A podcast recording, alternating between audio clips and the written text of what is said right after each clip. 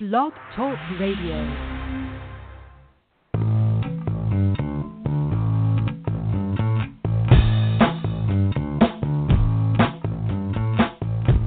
Welcome to New Human Living Radio Show, bringing you powerful interviews to awaken the power in you.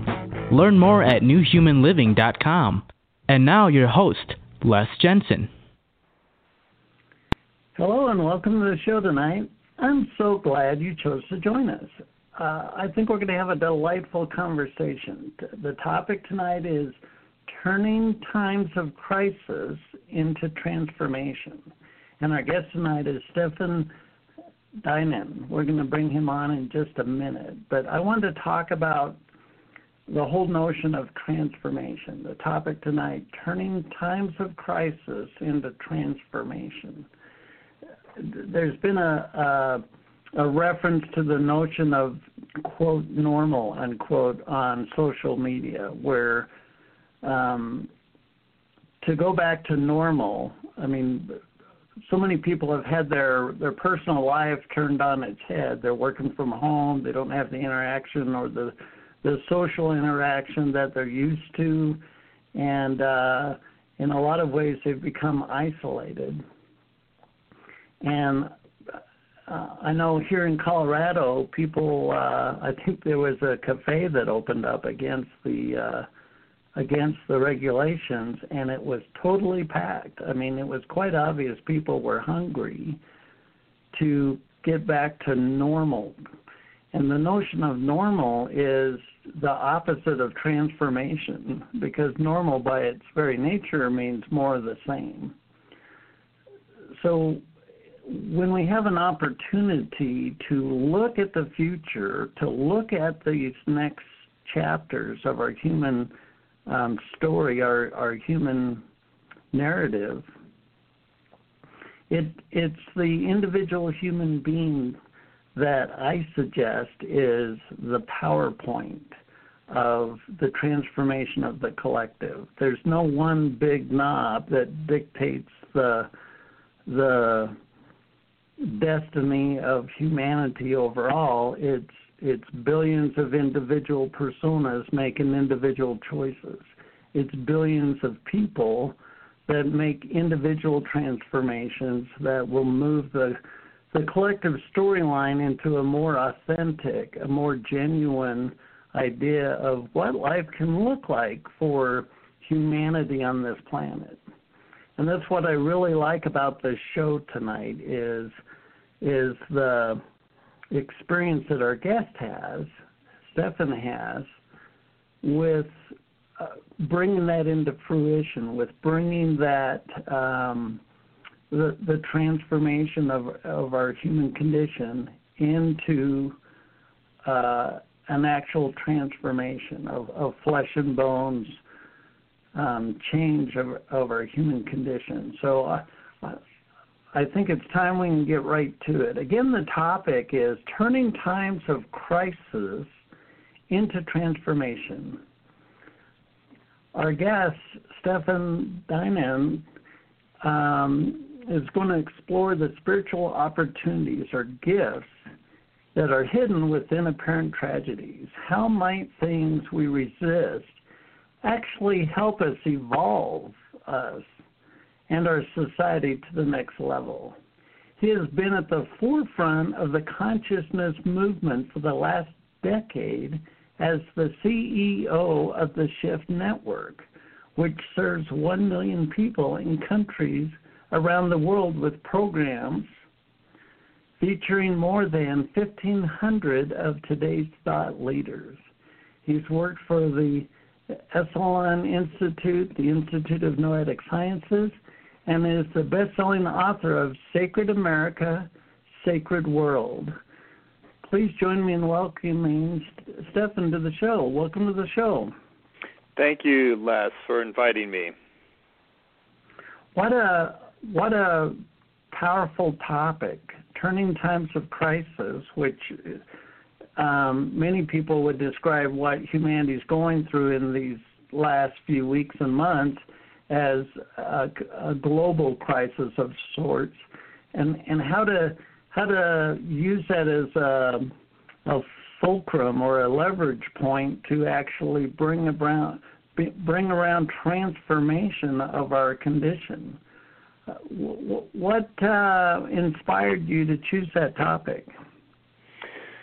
Well, it's interesting. You know, I've been I've had the strong sense for a good decade that 2020 was a key pivot point year for the planet. Uh, I actually did a PowerPoint called Vision 2020 before even launching the Shift Network, and the context of the Shift Network was set in the context of resetting the vision and trajectory of the planet. And so, I think there's you know there's the simple level of 2020 means perfect vision, and so therefore it's a good time to reset the vision of where we're going.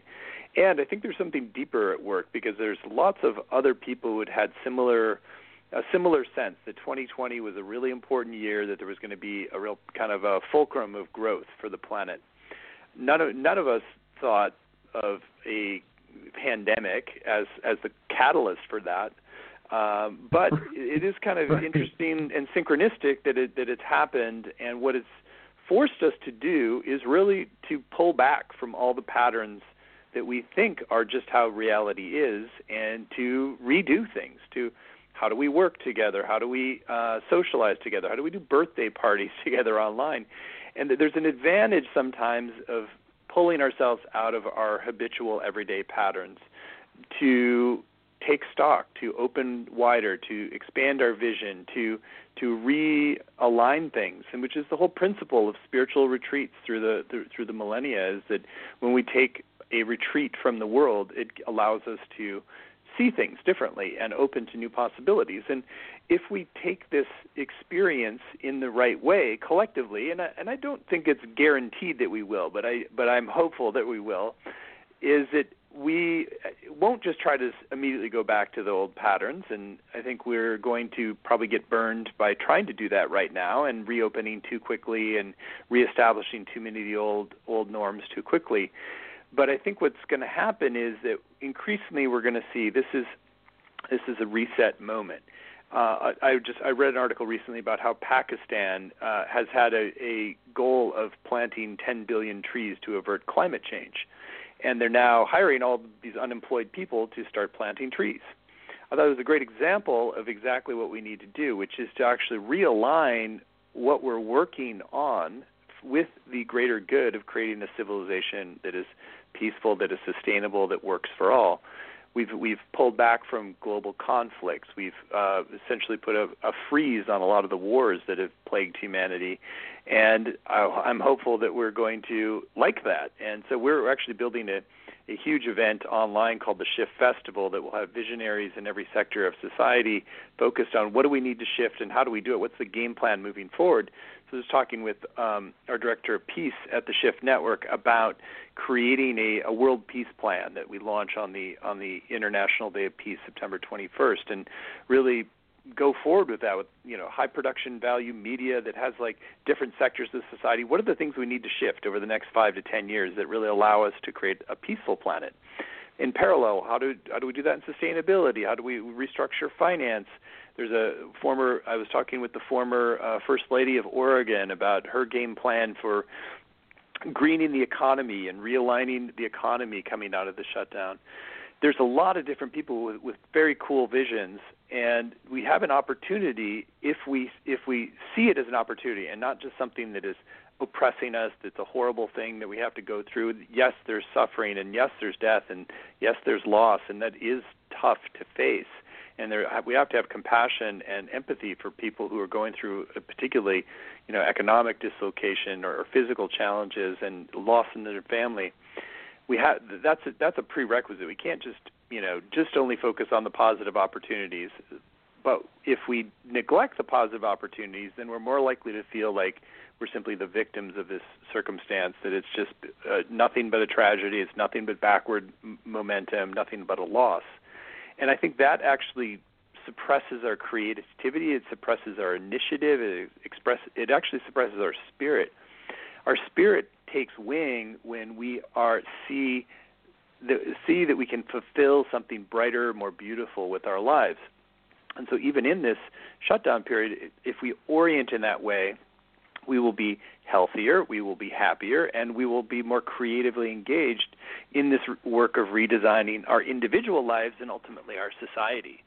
So that's part of why part of why I think that that core mindset of seeing this as as an opportunity is so central, even while we presence the and and are empathetic and work to support people who are going through particularly tough versions of the of this shutdown. Right. Well, I like the the notion of a reset or a retreat. You know, it, it reminds me of uh, in 2013 um, in Boulder, Colorado, we had 21 inches of rainfall in just a few days, and it was flooding.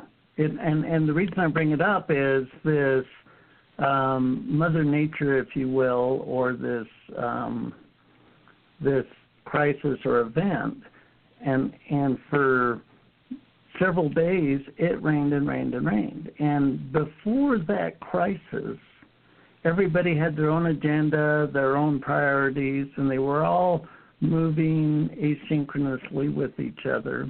And then that rain came, and metaphorically, it's like it pushed us all into one thought one kind of pool of concern. When is this flipping water going to ever stop? And all of our agendas kind of collapsed, and we had we had a unified concern. We had a unified um, paradigm, if you will, and then and then it quit raining, and I I really tried to pay attention to the effect, and the it was really kind of odd because the peace the peace of the people the, the day after the the rain stopped i walked completely across town. And there's people in their driveway with soaked wedding dresses and and um memories that are soggy and and mud and and whatnot nobody was hysterical nobody was um over the top but everybody had a um, kind of a. It's like we all took that first step after the storm together. All of mm-hmm. society mm-hmm. was in step with those first few steps after that event, and and this event seems like it's going to have a kind of a similar thing where we all check in with ourselves and say, well, now wait a minute. Let's not just rush rush back into the old paradigm. Um, so I and I also liked what you said about the uh, the intention of peace of of taking mm-hmm. um, launching a campaign for peace in September. It's that intentional um, creative impulse. I want to have the element of peace in in the human story. Mm-hmm Therefore, I'm going to intentionally create a vehicle, a, a container of peace. And it seems like your uh, Shift network has some really core values that that create a vehicle to bring them into manifestation. Um, can you give us a, an idea of the uh, uh, founding principles of the Shift network? Well, the idea for the Shift Network really emerged in a meditation retreat in the year 2000. Um, I just opened up to this vision and came in over three days in a very powerful way of a global media network that would be linking people to in growth and transformation around the world, and eventually having local hubs.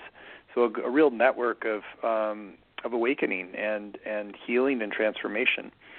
It took 10 years of you know a couple of different attempts and building networks and allies to finally get it off the ground. And in the 10 years since, we've we've grown to we've had over three million part, people participate in, in in a free event online. We've had um, you know 3,000 thought leaders we've featured in every major domain of society. We've built a, a world peace library and trained peace ambassadors and had you know sold tens and tens of thousands of programs and had many summits on all the different areas of our of our society that how how we can evolve them. So we're really uh, seeking to model an enlightened business that's focused on personal growth and transformation and how that leads to a better world. And so we have uh, really done our best to find the wisdom leaders and pioneers from around the world, the people who are really moving the needle, who are shifting different sectors of society, who are offering uh, paths, paths and methods of transformation and growth from from really around the world. And so we're very pleased to have grown all in the last 10 years to where we are, and, and we know there's a lot more to do. So we, we're, our goal is to touch and, and mobilize and empower 100 million people in the next five years, and really scale our media efforts and grow a Shift University to do that, a real global university. So that brings us to this this kind of moment on the on the earth is I believe that we are in this on this cusp of a shift of paradigm, a shift of which is ultimately shifted in consciousness. And that is what's required for us to go to the next level. We have to shift from our local or regional or national identities, our tribal identities, into really seeing ourselves as one global family. And as we do that, we bake the principle of peace into the DNA of the world. We have 400, um, you know, 400 billion dollars spent in the U.S. There's, there's a, I think it's 1.8 trillion globally now that are spent on the mechanisms of war er, and defense every year. That would that be easily, even half of that would easily wipe out hunger and get clean water to everybody and much of the disease and you know education for girls worldwide. M- many of the the deepest things that we need to do can, are doable if we redirect resources and that we refocus our creative energy less on defending against each other or consuming at at at a extreme rate and really refocus that on, on not on material goods but on our growth in consciousness, our growth in creativity, our growth in our creative expression. And so when we do that, that frees up more resources. We can live more sustainably. We can live in a more holistic and whole way. Um, and that's that's really a, it's it's it's a deep shift of consciousness and culture that's going on. And I think we're going to look back at this time as that epical moment. Um, you know, from the broad angle, it's not just one moment, but it's it's years, it's maybe a decade, where we turn the pattern of human civilization from you know unhealthy warring nation states into like one healthy thriving global civilization that has many cultures and nations that are part of it but that ultimately is more unified. And so i think that this this 2020 moment of you know pandemic is giving us a collective challenge at, a scale we've never had a collective challenge. Even the great world wars didn't involve all of humanity. The coronavirus situation is is a shared threat to all humanity, and it's a shared threat to our elders, to those who are more immune compromised. It's a, a shared threat even to our children. There's more evidence around, so it's it's it's basically unifying us in having to solve a collective challenge. Now, most of what we've done so far are kind of local efforts. Different nations have done their thing, in st- states or, or cities, and it's it's a little bit of a patchwork quilt. And I think that ultimately, for us to come out the other side of this, it requires a level of kind of unifying humanity uh, and working together in an optimal way, and that that a unified solution is what will take us through it to the other side and then we'll also build our muscle for how we can work together more effectively on some of these shared threats and shared shared issues that we face. Boy, I like that. It's uh, it's easy for the media to convince us that um, harmony amongst humans is difficult. The media will show us conflict and and challenges, so to speak, but if you take a step back, humanity interacts by the millions, by the billions every day, like traffic, simple painted lines on the road and simple agreed upon tactics allow billions of miles to be driven every day with no issue. And it, when we think about the unification of humanity, it it's I think it's a it's much closer than we think. We all mm-hmm. breathe the same air. We all we all have a desire to live. Um, and and from that fundamental um, common ground, if you will, it's almost like we need a uh, a global symbol of unification, like a wave, since we can't shake hands or mm-hmm. put our hands over our hearts. In That's and nice. just a it's simple a nice image gesture because to it say, ultimately "I see you," I I see you, to to bring that unification together. I, I, I like that. Um, so in your shift network, you've um, you've had these uh, these thought leaders, and, and you've made these um, courses available. Have you seen a, a shift in what humanity is desiring to learn about? I mean, you kind of swim in that pond as far as providing resources. Have you seen a shift in what humanity's interested in understanding now? I think we go through different waves. Uh, I, I think as we're moving into this phase of harvesting the wisdom of, of the world and making it accessible and practical in our lives, uh, and not just from our tradition, whatever tradition we're raised in. If we're raised Christian or Jewish or Buddhist or whatever it is, it's like we tend to have gotten part of that wisdom inheritance. And I think we're now we're in a phase where we're getting access to more of it. And there's a natural way in which people start to explore and get curious about other traditions, other wisdom systems. And I think that it's going through waves. There was an initial wave of particular interest in the East, you know, where it's like we romanticize everything coming out of India, and that led to yoga and the waves of yoga and the in the coming through and Buddhism and Buddhist practice, and those have you know become much more mainstream now. Everywhere you go, there's a yoga studio, and Buddhist mindfulness groups are all over the place and in corporate boardrooms. And I think that that some of the next waves that are coming or are surging have to do with energy medicine, as an example. So it's like really integrating the energetics of of your body and your and your emotions and your and your soul really and how you are healing uh, disease and optimizing your health. So energy medicine is a big area that draws from things like ayurveda and, and chinese medicine and herbalism. Shamanism is a big area because we've um, you know we have a we have a long history of oppression of the indigenous peoples of the world and their wisdom traditions were in many ways designed for a simpler era where we're more tribal era but they had deep deep roots in respect for the for the natural world and environment and for the community and really living in a sacred way. And that's part of what we need to do. That's part of the medicine we need to to take right now as a collective to not just consume our, on top of the planet but to live in harmony with the planet and the limits of the biosphere. And so a lot of indigenous wisdom and shamanic wisdom is coming to the foreground. So we have a lot of very a lot of people are really interested in that. We also have a lot of interest in practices like qigong which are having demonstrated efficacy on creating health and well-being and and overall um, just resilience and longer lives so that's that we've had qigong summits that have been really successful.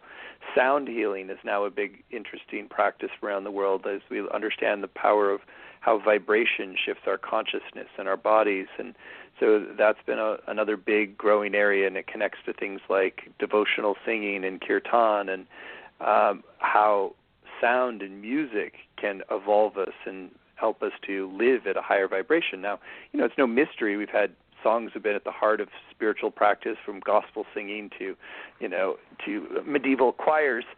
But it's um, we're now understanding the science of it more and how that actually literally shifts the shifts us on a cellular level. So I, I kind of see these things happening in waves like there's a wave of interest in different areas. Another another area that I think is really coming to the foreground is the whole field of somatics and somatic movement.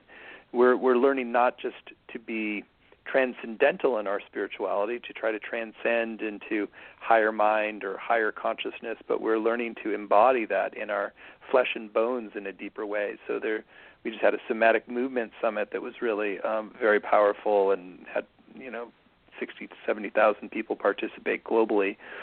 So I think that that's another area where there's a, a kind of a grounding of our spiritual knowledge into our body and that helps us then to embody that in our society, in our businesses, in our politics. Even I was talking with a woman who's running for Senate in um, in uh, Maine, and she's totally totally applying spiritual principles to how she's running for Senate in Maine. And I think that that's part of where that's where the rubber meets the road. Can we be uh, can we be bodhisattvas or spiritual beings who are in the marketplace and running businesses and creating churches and evolving our schools and and healing our politics? It's not just about being in retreat and uh, on a mountaintop now. It's really about making the world a reflection of our higher consciousness and our higher values now. Wow, I like that. You know, the when I look at your bio, um, it looks like you were um, moving in this direction. I, I don't, I don't want to put words in your mouth, but like um, the Institute of Noetic Sciences, we've had Dean Radin on the shows many times. Um, when you look at your life path, um, did did you see um, unexpected chapters of your life, like as you as you um, went through your as you evolved yourself, I guess I would say. Um, what brought you to being the CEO of the Shift Network? Hmm. Well, I think that you our our natural impulses often pull us towards things that are part of a larger design than we understand at the time. So, you know, I first was very enchanted with science and I was not into spirituality at all. Then I got interested in spirituality and got on a path and did meditation and started to explore transpersonal psychology and breath work and, and then I got into Jungian psychology and Aikido and and I just kind of like kept going from thing to thing and you might say well he was just kind of dabbling in all these different things and on a certain level I was, but I was genuinely curious about how each method could grow us. Uh, what is Vipassana and how does that work? And so I sat a bunch of Vipassana retreats. And really through my 20s and into early 30s, I really spent a lot of time studying, practicing within different lineages. And at the time, I didn't really have any sense that I was going to eventually lead a company that would integrate a lot of these things into one platform and um, a larger uh, kind of field, if you will. But but in a way, my soul was guiding me to do the things that would give me uh, an appreciation for the power in a lot of different traditions. And so, I kind of grew into this like curious explorer, seeker, harvesting, ex- you know, tasting the different wisdom of the world. I'd take a Kabbalah class, and then I would, you know, engage with kirtan practice and you know, a little bit of a spiritual nut, even though I was raised Christian, and even coming back around to Christianity and understanding the mystical currents in Christianity was really significant for me.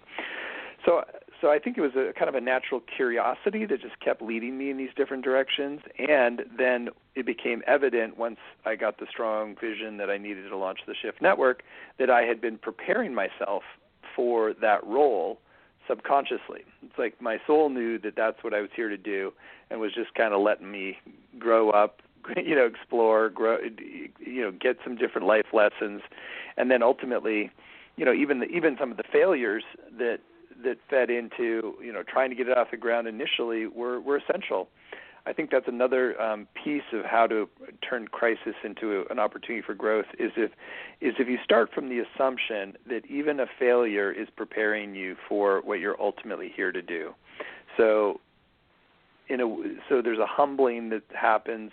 There's a receptivity to more knowledge. There's an opening to uh, to to new kinds of growth. When when we go through a failure, I had I had a first marriage that that um, that ended very painfully, and um, and that really catalyzed my spiritual opening and ultimately I think contributed to the path that I'm on.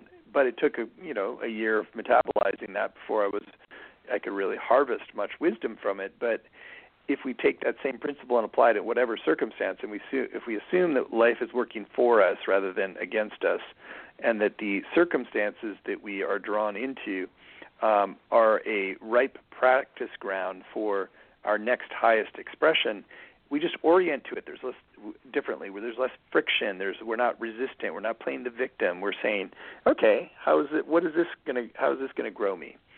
So applying that to the coronavirus, I know people have some really tough circumstances right now. It's like with the pandemic, it's like okay, so you've got your kids at home and they're and they're driving you a bit bonkers. Um, what what could be the gift in this? How could how could you approach it in a way that builds your capacity? Sometimes it might be building your patience, building your capacity to hold center in the storm. How to um, sometimes it's just building your capacity to endure things, but it can strengthen your family bonds. It can bring you closer together, having faced a difficult circumstance together. And if you orient our consciousness to what the blessing or opportunity is, we we we squander less of our life life force in the process. Right. So you you've been able to step back and look at the thread of your life and and you've gone through all these modalities of sorts and through hindsight you you see how every one of them has contributed to your arrival of where you are today CEO of the Shift Network. So if if I'm a listener and I'm um, stuck at home with this corona thing um, what kind of uh, suggestions can you give the listener as far as finding a, a deeper thread, a deeper meaning, perhaps, of, of some of their own life journeys, and and and yeah. and how that would reflect on what their next steps are, the the the next chapter of their lives. I think I think it's good to reflect on what are the dreams that have pulled us for a long time. And it doesn't always have to be noble philanthropic dreams. It could be, you know, living in a, a dream house or something like that, where where there's things. If if this is a time of letting go of a certain pattern of being in our world, a certain kind of economy, a certain way of relating to other people, what is the deeper dream that wants to emerge through each of us? And looking back at your history, if you if you start from the assumption that you are you are being prepared for your next greatest contribution not by just some external source but literally your deepest part of your being your soul is guiding you towards those things that will grow you into the person you can you it's like the noblest highest expression of yourself what have the last decades been preparing you for? And how can this moment of pulling back actually catalyze that? It might be that you're here to launch a special business or a program that that is about healing other people or a um, I, I'm, I'm mentoring a number of people through a mentorship program right now, and they are all being forced to go to a next level of their work, whether it's an energy healing school that is now transitioning to being online and learning how to do online marketing, to another person who overcame um, overcame some pretty extreme uh, brain trauma growing up and was thought he would never be, be able to walk, and now he's he's working with um, other people who are struggling with that, particularly in this coronavirus time. And so there's there's a way in which if if you take away the limiting belief that you don't have enough money, you don't have enough time, you don't have enough um, allies or access, if you don't have a st- if you don't have the story that there's something outside of yourself that makes it impossible to live your dreams and really give yourself the space to to vision into it. What is it? To play with it, to feel into it, to taste it, to make it granular and also make it personal. So it's not like if you if you were, if it's about growing a new business that's really going to serve the world in a new way, what does your personal lifestyle look like as part of that? I think that's part of visioning is to is to design the design the the outer structure, but also what's the inner feeling? Do you work less and have more impact? As an example, I encourage people that I mentor to really think along those lines. And a lot of times, people have a vision for big service that also involves a lot of time being able to nourish themselves, to do creative writing, to be with family, and we have cultural conditioning and programming that says, oh, if you have a big vision, you have to work 60, 70 hour work weeks. I think that's actually right. counterproductive because then our individual self undermines our big vision. So, so what I like to do is like in this time is like say, let yourself dream bigger, let yourself be bolder, and don't have to figure out all the pathways how to get there. But the first step is simply to let your vision expand, to open the aperture of the possible. And as you do that, that allows you then to begin to receive what are the next steps and to see what are the next steps and and to also connect with who are the people because that's another part of it is once you start to get a vision of where you're going then you have to populate it with people and support and teams oftentimes because the other thing that undermines people is that they have if they have a bigger vision they they they realize they don't personally have enough of the know-how to do it but you don't have to if you're holding the vision of what's possible you can call in other people who are your teammates and and and collaborators to support you in different pieces. So that's part of the trick of entrepreneurship is you're always replacing yourself and and infilling beneath a vision with people who have more skill in different areas than you and so you're always trying to go take so my job at the shift network we have a team of about 70 now is like i'm always helping to take the vision to the next level and tag things off as quickly as i can to people who are more skilled uh, in different areas. And i you know i get more and more focused on the things that i'm best at and other people can take on the things that they're best at. And that's really it's it's fairly simple in principle it takes it takes time to get the right elements in place but but that's but it begins back in consciousness where you're letting yourself dream the audacious vision for yourself and for our collective.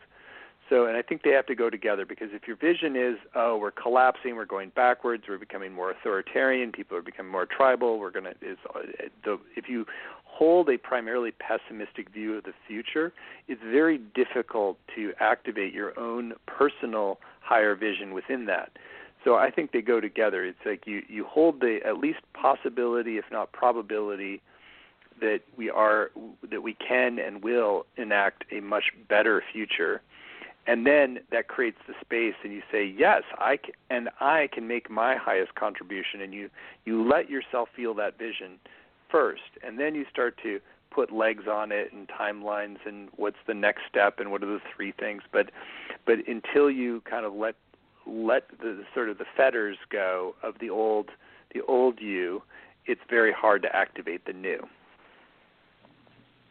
Well, I really like how you broke that down. Um, that was I, that was really good content right there. And also, I liked when you said that you stay grounded in your passion, in your expertise, and hand off to others um, what doesn't resonate with you but does resonate with them. And talking about 60 hour weeks is creating a big vision. To, to stay in the element that, that we're happy with, that we're excited with, that we're passionate with, affords us to put in time and not be drained or, or dragged out of our authenticity. So, mm-hmm so staying conscious of of your part, your element, your piece of the pie, in choosing that for yourself based on what you prefer, um, I can really see how that can help you stay grounded and authentic and and passionate over a longer period of time, and you don't disconnect from um, what you prefer. I, I really like that. So it's uh, go ahead. Yeah, I was uh, one thing that I have found helpful is actually is is setting a a work week length that really allows you to feel good every week. That you're not just running yourself down over time, and that you got to take some time off. Or you have to take a vacation. I think vacations are great, but I, I, I kind of like the philosophy where each week you're you're recharging your batteries enough that you feel you feel great at the end of the week, and you're you're you're not running yourself down, but you're actually building yourself up. And so for me, with um, two young daughters right now, I find that a 40-hour work week is about right. Um, some people, you know, that's too much. Some people it's too little. But um, so I just, I, you know, I've got, we've got, we're producing programs every couple of days. We've got you know, summits. We've got a big festival we're doing in the fall. We're doing a mobile app. We're doing a next generation platform. I'm raising money. I'm doing all kinds of things. I'm mentoring other people, and so my 40 hours each week are very full. But I just, you know, I just work nine to five, and that and that allows me to feel really pretty relaxed because I've got plenty of time to be with the family and make dinner and go for hikes and and not burn myself out. And so and that translates into our leadership. So if you're if you are creating a field of stress and distress in your leadership, it's subtly repellent to other people. They don't want to be part of it because they don't they feel that it's it's somehow dissonant or that it's not healthy. So I've learned over time that I had a propensity early on to to be an overworker and put in too many hours and kind of burn out uh, over time, and and that really was counterproductive for me to to manifest the the vision I'm here to do. So it's another key piece is like this time is to deepen and your understanding of what it takes for your own self-care to optimize your health and well-being. Maybe that's getting making sure you get 8 hours of sleep. Maybe it's making sure you get at least a half an hour of exercise in every day. Eating, you know, experiment with eating. Do all these different things that that that that really sort of say dial in your self-care and get that baked into your schedule so that your work and your service in the world is coming from being fully fueled up. And by removing a lot of the distractions of life, like restaurants and social gatherings and travel and and shopping and all of that, it's like we have the opportunity to say, what really makes me tick? What really uh, keeps my pilot light burning? What really opens my vision? What leaves me excited at the end of each day? And the more we can pare away those things that detract, whether that's you know trash TV or whether it's you know you know obsessive reading of of uh, internet articles, it's you pare those things away, and this out of the simplicity, something much more natural, much more aligned, and much more um, easy actually emerges. Right. Well, very nice. Well, time can go by pretty fast. Um, I want to make sure the audience uh, knows about your platform, the book you you've written, your website. Can you can you give us a comprehensive outline of your platform and how the audience can engage it? Yeah, for the Shift Network, it's just good to go to the shiftnetwork.com, get on our mailing list. We do send out quite you know quite a number of emails, but just participate in the things you feel called to because we have a steady stream of free activities, uh, free events, lots of thought leaders, and we really do our best to bring the wisest people in the world to to a global audience. We also share more things on our Facebook page, um, Shift Network uh, Facebook page. On a personal level, I encourage people who like what I'm sharing to get my book, Sacred America, Sacred World. It goes into some terrain beyond what we've talked to today, but it really is about how does America evolve to the next level of our democracy. I wrote it in 2016 before the last election, and or completed it and toured with it, and uh, you know, and I really feel like I did a I did a good job of writing, creating a vision for America that's unifying, that people on the left and right can really come together around and uh, I had people say, you know, it's like I, my brother and I couldn't talk anything around politics, and we both read your book and we both really enjoyed it and found resonance with it. So I did that intentionally, trying to tease out the deeper the deeper things that unite us and what what do we need to let go of and how do we evolve to the next level, um, which is a more global level, which is a more conscious level, a more integrated level where we we really honor the needs of everyone, but in a way that also respects. Um, a lot of what we've inherited as well. So that's that's a that's a book that I still really feel um, great about. The other thing that is uh, on the horizon uh, that we're going to want to partner with and get people involved in is that I mentioned earlier is called the Shift Festival.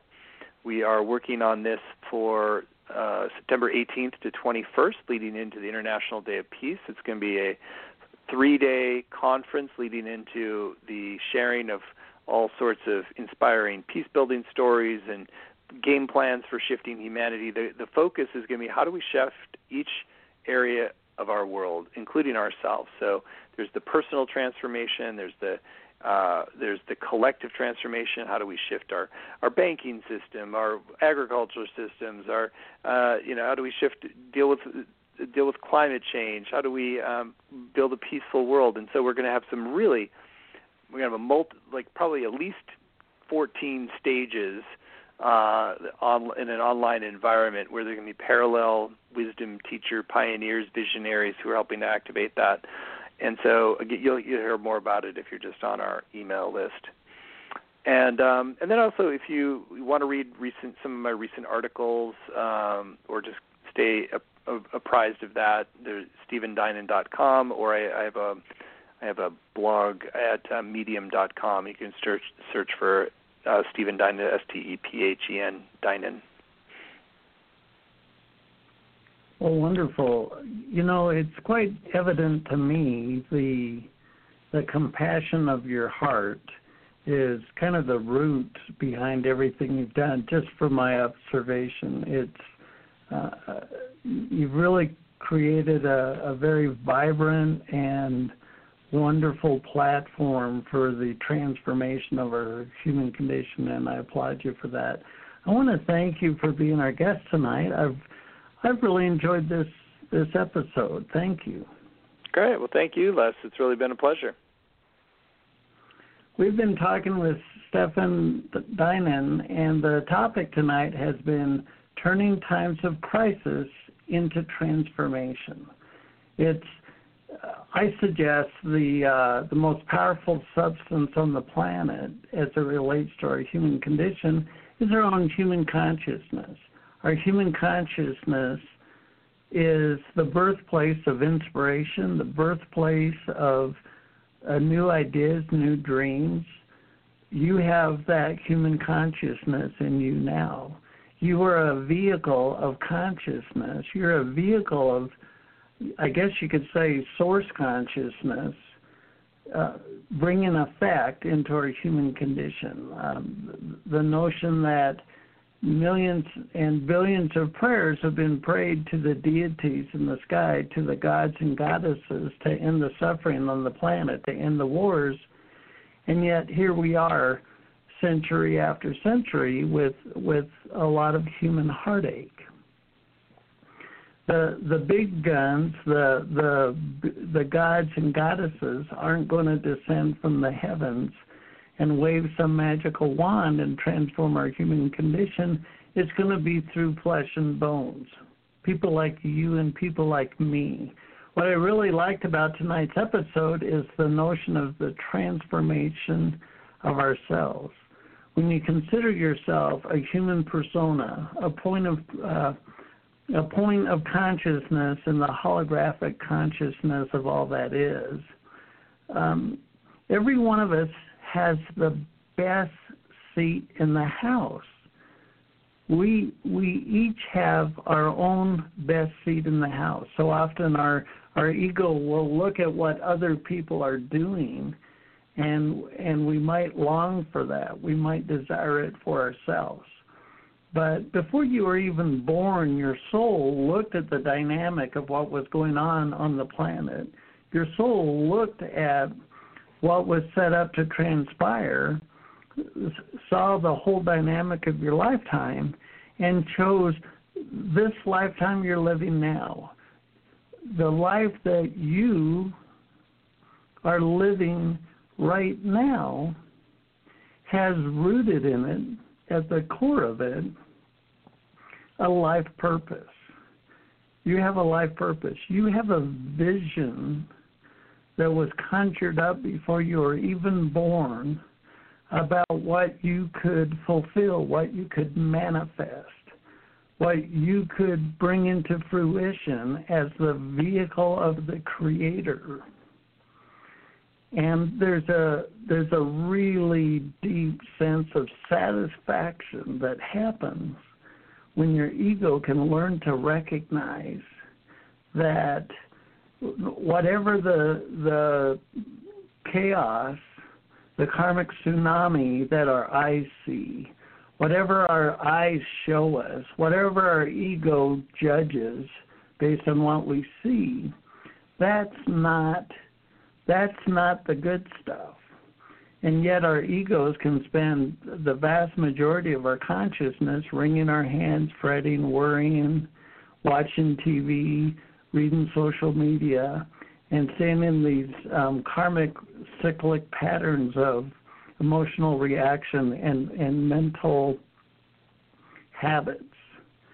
But if you can teach your ego to to get clear about the the value the value that the ego will feel when it honors that life purpose. For myself, um, and Stephen shared how these he got the vision for the Shift Network a decade before it was created. My soul is showing me these really, really big ass visions for the next chapters of my life. And my ego has come to recognize that that's not to be um, discounted or ignored. In fact, that vision, even though my ego thinks it's way over the top for who I am, I don't discount it. I know that my soul knew what it was doing when it lined up my life purpose. And so every single day I can feel a slice of heaven. Heaven and hell is a today, is a now experience. You'll never experience heaven or hell in the future because now doesn't exist in the future. Now it only exists now. So whether you're going to live in heaven or whether you're going to live in hell is decided today, in this moment, in this moment. So when you take your life purpose and you start to get clarity with it by daydreaming about it, by opening your consciousness to it, and letting a cleaner and clearer vision of what your life might be develop itself within your consciousness, develop a, a clear idea of what the vision of your future will be, and then your ego honor that through actions on an everyday basis. When you take actions on that life purpose on an everyday basis, you have a deep sense of satisfaction today. Like um, when my, I'll give you an example. I was a broadcast television engineer, and I had no clue that I would be an author. Write a book, Les.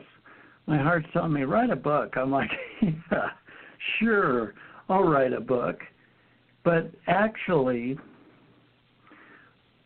I've written many books. Now, if I sit down and just write a chapter, if I write some of my next book today, I'm not finishing the book, I'm not re- reaching the quote finish line unquote.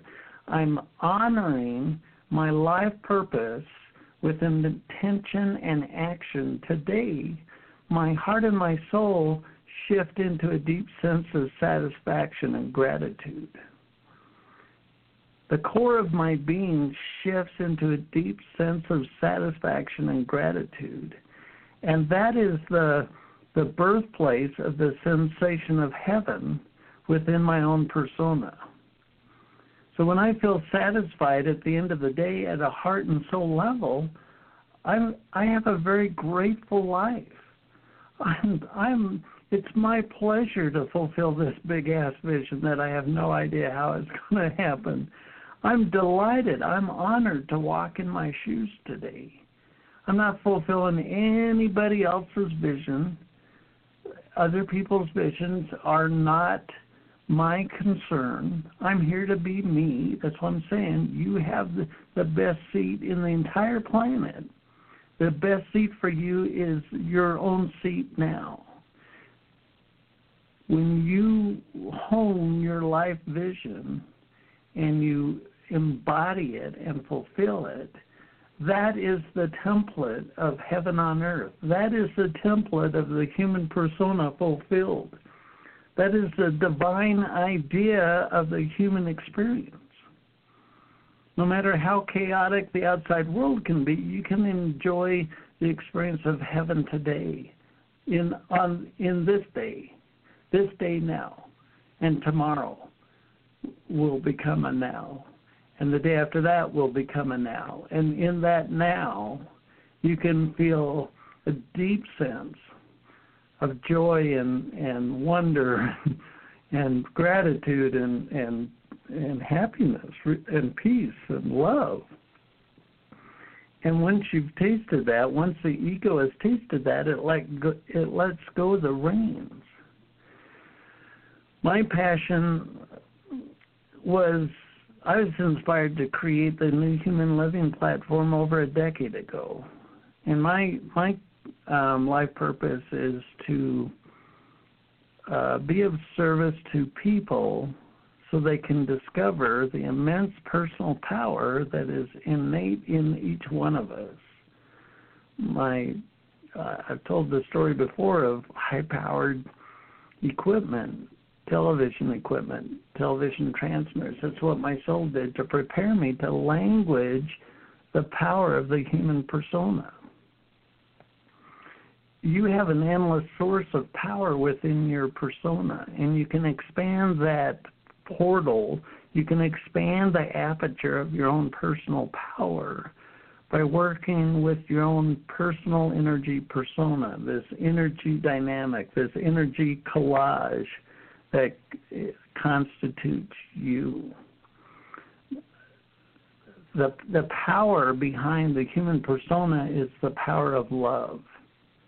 The, love is the root of all power. There's no power outside of love.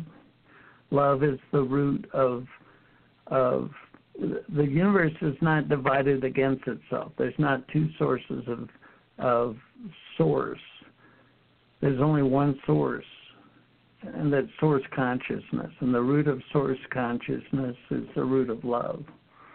I wrote a book, Citizen King: The New Age of Power. The New Age of Power. It teaches your ego how wonderful it can feel. It teaches your ego how wonderful your ego can feel if it lets go of the reins. It teaches your ego how to harmonize with the powerful persona of your soul. It teaches your ego how to complement your soul and allow the power of your soul to manifest without your ego becoming afraid if the ego doesn't know, if your ego doesn't understand how power feels moving through your persona, it can be afraid and shut it down. But if your ego can understand that when it feels the power of your soul flowing through you, to not be afraid and to be grounded in, in knowing that you're safe, that allows a much bigger expression of the power of your soul. It allows a much bigger expression of the power of your soul by teaching your ego how to be compatible with a powerful soul. I also wrote a book, Forgiven Sinner, God's Last Savior, and that heals your relationship with God. If you grew up in a traditional religion and for decades of your life some authority said God's outside of you and God is powerful and, and you're a worshiper God's powerful and you're a worshiper. God's powerful and you're a worshiper. You, were never given a, a chance in hell at embodying the power of your own divinity. Already mentioned that God outside of us isn't going to show up to save our asses. God outside of us isn't going to do a damn thing that will over overrule our free will you've got to recognize that you are the personification of that God. You've got to heal that organized religion imprinting that says God is outside of you. Baloney. God is in the kingdom of heaven is within. The Father and I are one. When you when you heal the the imprinting that you've been brought up with that is incongruent with the truth of you, you afford yourself the ability to embody a more powerful story, a more powerful dynamic of who you're going to be in this next chapter of our human story. Are you ready?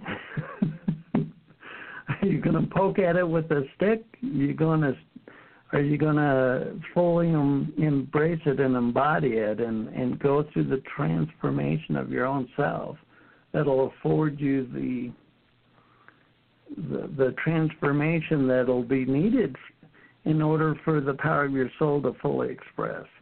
Hey, I want to thank you as a listener. You showed up for yourself today. You showed up for this program.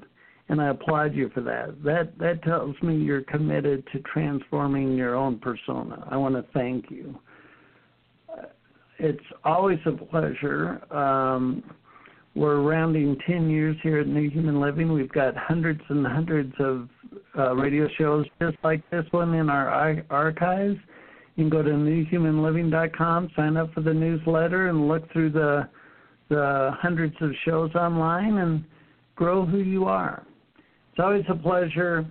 Until next time, I want to thank you for listening. This has been a New Human Living radio broadcast to bring your soul's inspiration into effect and live your life wide open. Check out our host, Les Jensen's latest book, Citizen King The New Age of Power, at newhumanliving.com. Thanks for listening.